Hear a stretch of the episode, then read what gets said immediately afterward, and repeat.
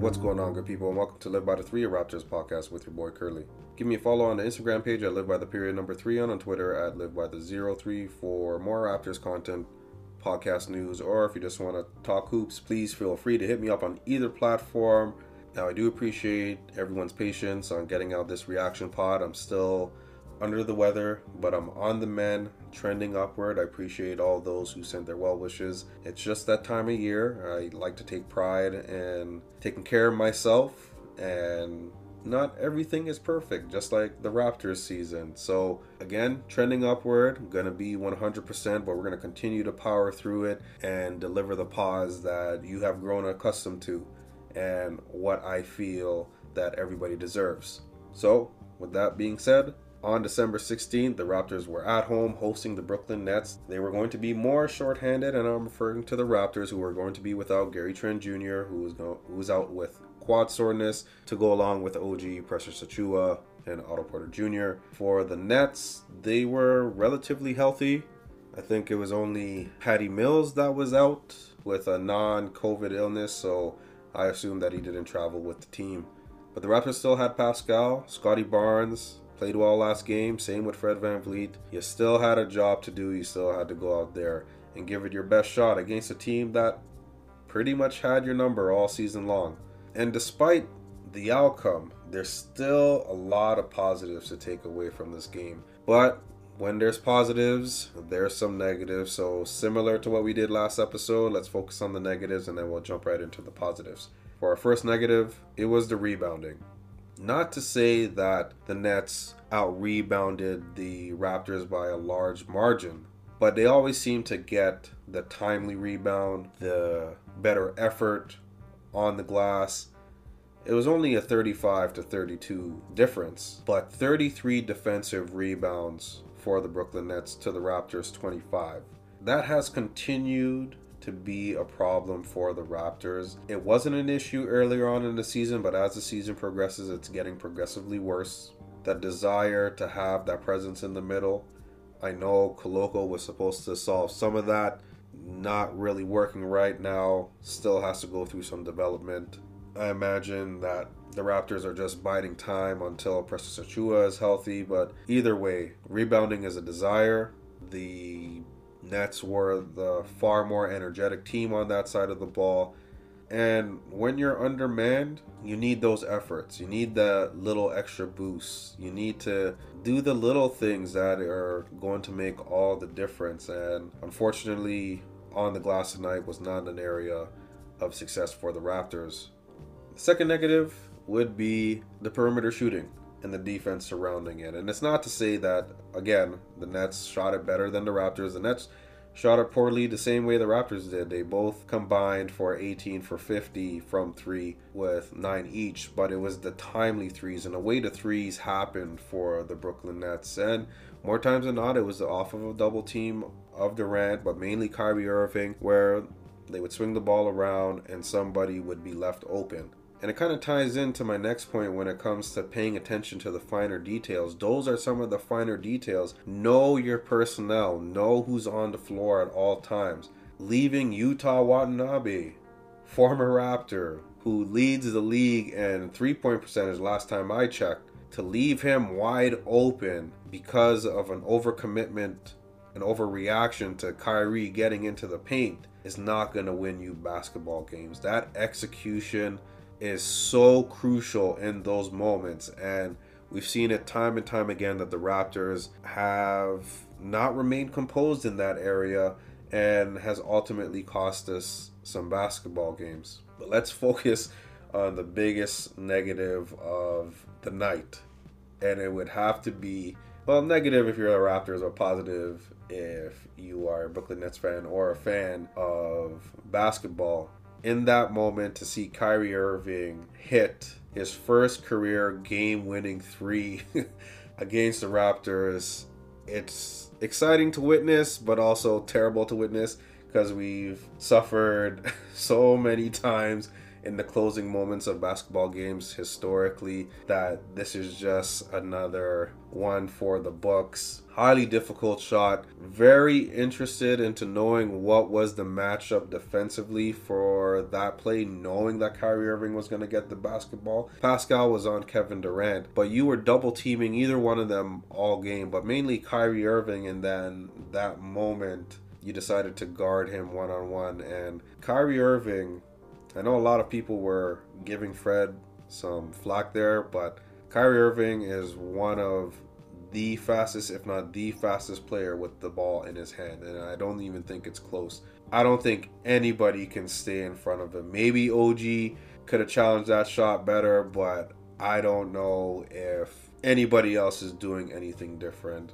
Either way, it did not have to come down to that shot. Kudos to Scottie Barnes for tying the game up on what looked like an apparent goaltend at 116 apiece.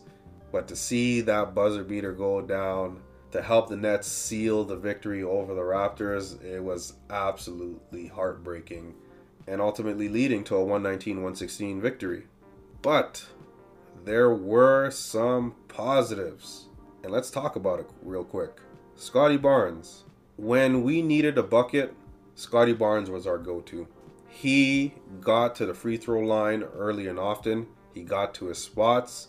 Not much seemed to be forced, but in a game like this, you want him to work through those ups and downs in a, in a game. You want him to look for his opportunities when it's available to him. Could he have passed some looks off? Absolutely. But if we want Scottie Barnes to be the Scottie Barnes of old, he needs to get those touches and he definitely had the opportunities tonight. Pascal didn't have it on offense tonight, which is a rare occasion for him. I know he had a bad game last game. Not too often we're going to see back to back bad games from Pascal, but Scottie Barnes definitely benefited from it, as did Fred VanVleet. Fred VanVleet led the charge right off the bat. And that coincides with another positive note is having a great start they had the great start that they were looking for, being led by Fred VanVleet. He also played 40 min over 40 minutes and he was doing it all. He was getting into the paint.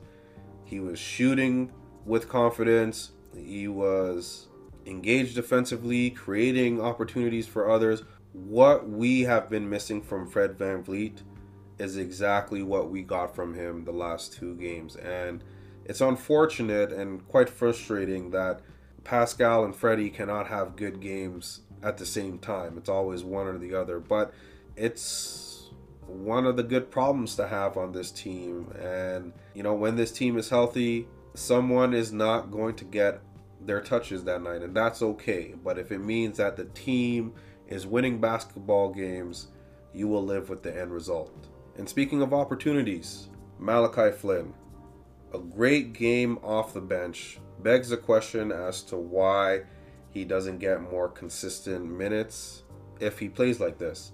Now, I'm not going to say that he's been the perfect player. We'll see a game like this, and then the next game, it's non existent. And I think that's the trouble that the Raptors continue to struggle with as they want to contend, but they also want to develop or bank on internal development, which leads to some of the problems that we have right now.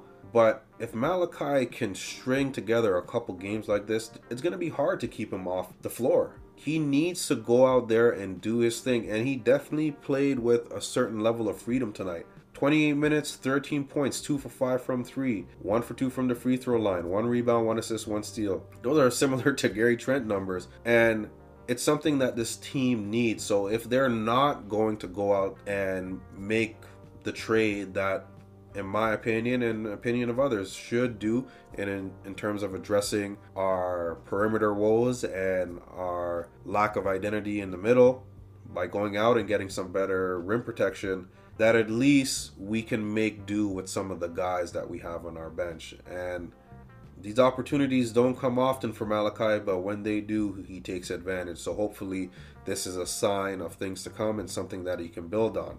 But what are you going to do when one of the best basketball players, the best one on one basketball players with the ball in their hand, hit a game winning shot. Despite your best efforts, just got to tip your hat off. And I tip my hat off to these Raptors right now. This is the best they've looked, even though they're coming off the string of losses.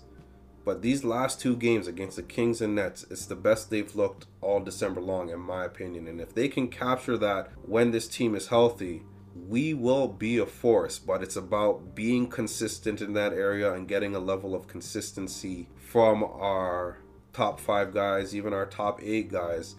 And that continues to be a challenge for the Raptors. But let's break down the stats. So the Brooklyn Nets shot 46 for 76 from the field, giving them 61%, 9 for 26 from 3, giving them 37%, and 18 for 23 from 3 at 78%. The Raptors shot 41 for 84 from the field, giving them 49%, 9 for 24 from 3 at 36%, and 25 for 29 from the free throw line at 86%. I'm definitely impressed with the way that the Raptors have been knocking down the free throws as of late. It has been a problem for the last couple of seasons, and to see them clean it up, it is great to see. When we're looking at the other stats, there was a lot of one on one basketball for the Raptors, so the ball was definitely sticking a lot more than the Brooklyn Nets. The ball movement was better on Brooklyn's side, and the shot making, or the timely shot making, I should say, definitely benefited the Nets 22 to the Raptors 17. The Raptors were able to force the Brooklyn Nets into a higher turnover ratio, 15 to the Raptors 9. The Raptors benefited from the turnovers with 21 points off of turnovers to the Brooklyn Nets 10. And as I previously mentioned, the fast break points tipped in the Brooklyn Nets' favor 19 to 11 and points in the paint favored the Raptors, but no surprise there 56 to 50. Now, as we look at the starters, Pascal Siakam, Juancho Hernangomez got the start. Christian Koloko, definitely for stylistic reasons when you're guarding Nicholas Claxton, Scottie Barnes, and Fred VanVleet. Pascal Siakam, tough night at the office. I think you can definitely appreciate a player of OG's caliber and how difficult it is to guard the best player every single night and to give you double digit scoring. Pascal is a good defender, but he had a tall order in terms of guarding Kevin Durant and trying to be a beacon of offense on the other end was definitely a challenge for him. Not to mention with all the double teams that he would get 17 points, 7 rebounds, 5 assists, 1 steal, 7 for 15 from the field, 1 for 2 from 3, 2 for 2 from the free throw line. Did not get the opportunities that he would normally get. It's been a struggle for him when he gets into the paint. Don't know if there's an injury there but he definitely looks a step slow. Doesn't have that same kind of explosiveness. I don't know if it's the length of some of these teams that are bothering him or the physicality, but he can definitely improve in, in that area. And there were definitely flashes of it, but the Nets were definitely zeroing in on him. Juancho Hernangomez, heavy dose of minutes tonight 41 minutes, 8.6 rebounds, 1 assist, 3 for 5 from the field, 1 for 3 from 3, 1 for 2 from the free throw line not a terrible game from Juancho, Only a second game back. You definitely want a little bit more production from him if he's going to be on the floor for 41 minutes, but I think it was great to see him play those 41 minutes. You definitely want him to be a little bit more aggressive on the offensive end. Like that's what he's there for. 1 for 3 is not bad, but take those opportunities, you know, take advantage of them, let them fly because as this team continues to struggle from the perimeter, you're definitely going to need all the help you can get as some of their better shooters in OG and Gary Trent Jr. are out of the lineup. Christian Koloko, not a terrible game from him, didn't get into a lot of foul trouble. Four points, three rebounds, two assists, one for four from the field, two for two from the free throw line.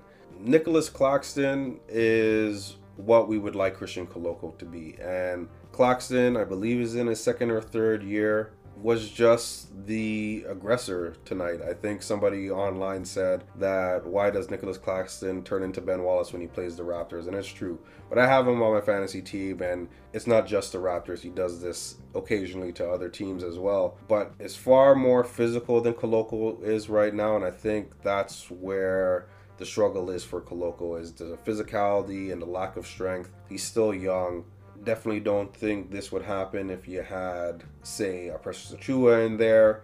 But again, part of the growing pains of having a young player, he'll simply have to work through it. But not a terrible game from him, but not a great game from him also. Scottie Barnes, like I said tonight, had a great game. Seems to be playing better at home. 26 points, 3 rebounds, 3 assists, one steal, 8 for 18 from the field, but 10 for 11 from the free throw line. Didn't hit any threes. This is what you want. This is what you want him to do. This is what you want to see from him. You want to see that takeover ability. He has that in him. We saw that last season, and he sputtered a bit this season. But this is how he can be impactful. Getting out in transition, getting to his spots, taking advantage of what the defense is giving, and being aggressive. When he's passive, he's a completely different player, and we're a completely different team. This is the kind of aggression that you want, and he's taking full advantage of it, so hopefully it can continue. And Fred VanVleet, Steady Freddy, like I said, led the charge tonight, led the charge last night, 39 points, 5 rebounds, 4 assists, 1 steal, and 1 block. 14 for 24 from the field, 4 for 9 from 3, 7 for 8. You love that Freddy has found his shot, found his rhythm. He's getting into the paint. He's not a great finisher, but he's keeping pressure on the defense, and it's exactly what we need, especially as some of our players work through their respective funks. It is clear that this team is better when Fred VanVleet is hitting these shots.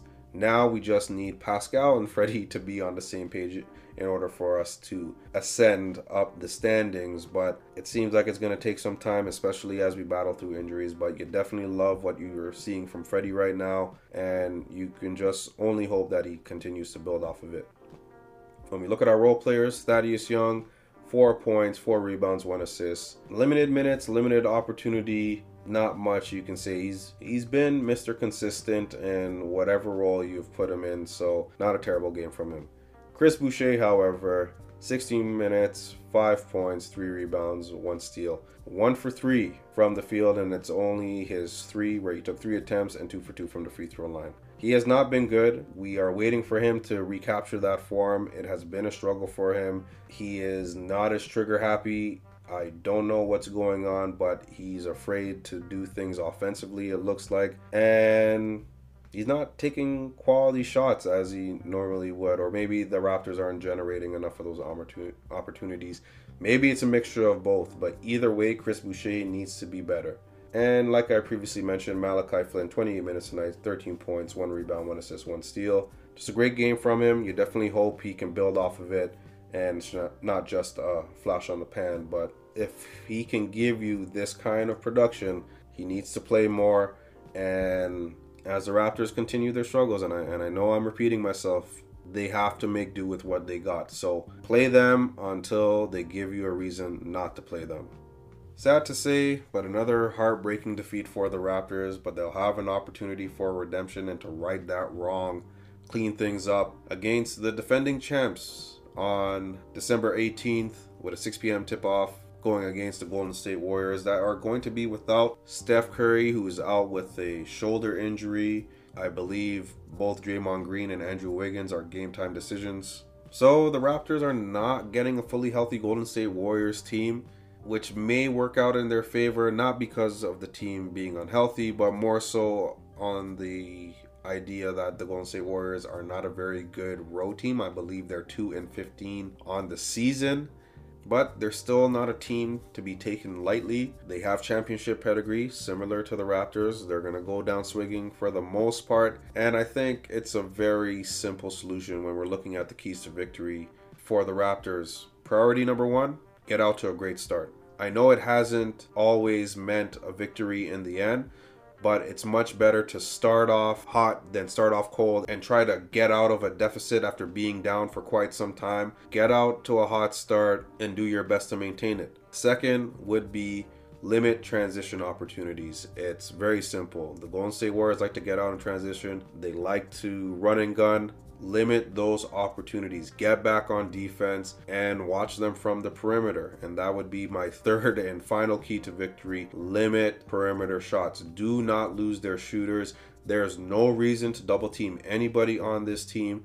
Klay Thompson is still a threat from the perimeter. Jordan Poole is an excellent one on one player, but definitely not Steph. And they're going to be vulnerable defensively without key guys like Draymond and Andrew Wiggins potentially being out of the lineup. Get into the paint, take advantage. They don't have no presence on the inside with the exception of Kevon Looney. Play to your strength, and that is get those buckets on the inside.